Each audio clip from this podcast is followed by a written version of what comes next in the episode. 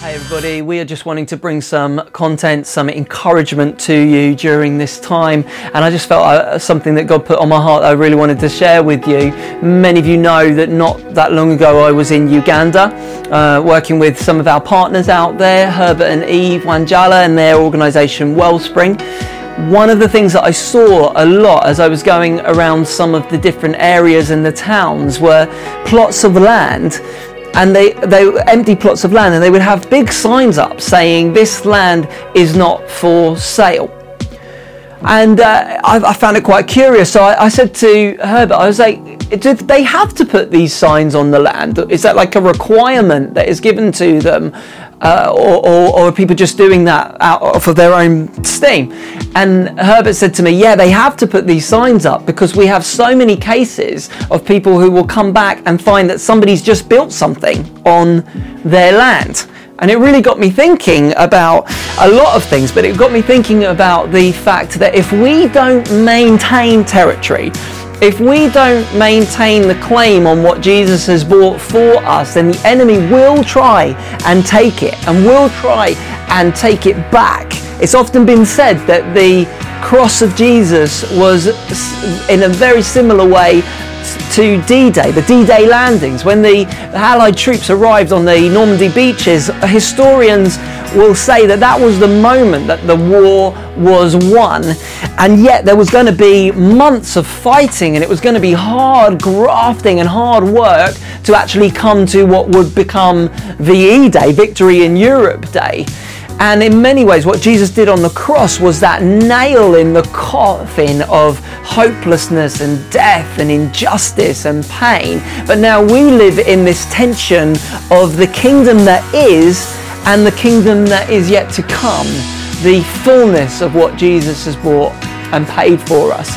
Right now, we are being bombarded by images and news and fear like never before, and you probably heard words flying around like the word panic, the word um, pandemic, uh, pandemonium. All of these words, really interestingly, come from the Greek word pan, which means for all. But for many of you, you may well know that one of the major gods within the Greek pantheon, again that word, uh, was the was the Greek god, god Pan. Now, Pan was symbolized by being half man, half goat, right? And he was the god of the wild and wildness within nature. I mean, there was loads of fertility stuff around the worship of Pan, but basically, a lot of where we get the word panic and pandemonium. Pandemonium means all of the demons, panic means everybody in a state of fear and terror. Pan was given his name because the god said, that he would both please and affect everybody.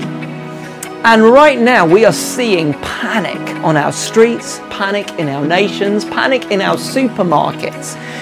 Jesus was with his disciples one day. He took them to a place called Caesarea Philippi, which interestingly was the home base in the ancient world for the worship of this God. And in the midst of the confusion, in the midst of the highly sexualized, erotic, and dangerous worship of this God, Jesus steps in and he says, Who do you say I am? And isn't that the question? Isn't that the question for us in this moment? Who do we say Jesus is? I don't know about you, but for me, Jesus is Lord and Savior and King. He has not fallen from his throne. None of this has taken him by surprise. He is the one who is crowned with many crowns. The word corona is a Latin word for crown. He's the only one that we should be crowning right now. And Peter responds and says, You're the Christ. You're the Son of the living God. And Jesus turns around and basically says to him, This hasn't been revealed to you by man, but by my Father in heaven. And then Jesus goes on and he makes this incredible statement. He says that he will build his church and the gates of hell will not prevail against it. we live in a time right now where Churches, services, meeting places are being closed down. But how many of you know you cannot stop love? You cannot stop the church. The church is the militant advancement of a new world order, a new world being formed in the shell of the old The scriptures talk about a new heaven and a new earth that is bursting out on the scene. That word for new is the word kainos, and it means to be made as good as new, to be brought back to its original. What an opportunity we have right now to not just go to church, but to be the church, to love the people around us, to be the hands and feet of Jesus, to rise up above fear. You know, it's often said that the the command to fear not is in the scriptures over 365 times. I would argue it's there a lot more, but even if it was only 365 times, that means that there is that command, that promise that we don't need to be afraid that is given to us for every single day of the year.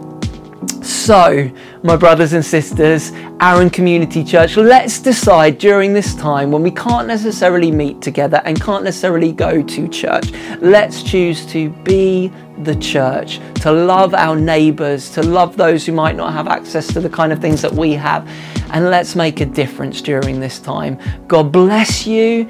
May you know Jesus walks with you. May you live fully under the knowledge that His shadow and His presence surrounds you. May you be protected. May you walk out and make a difference everywhere you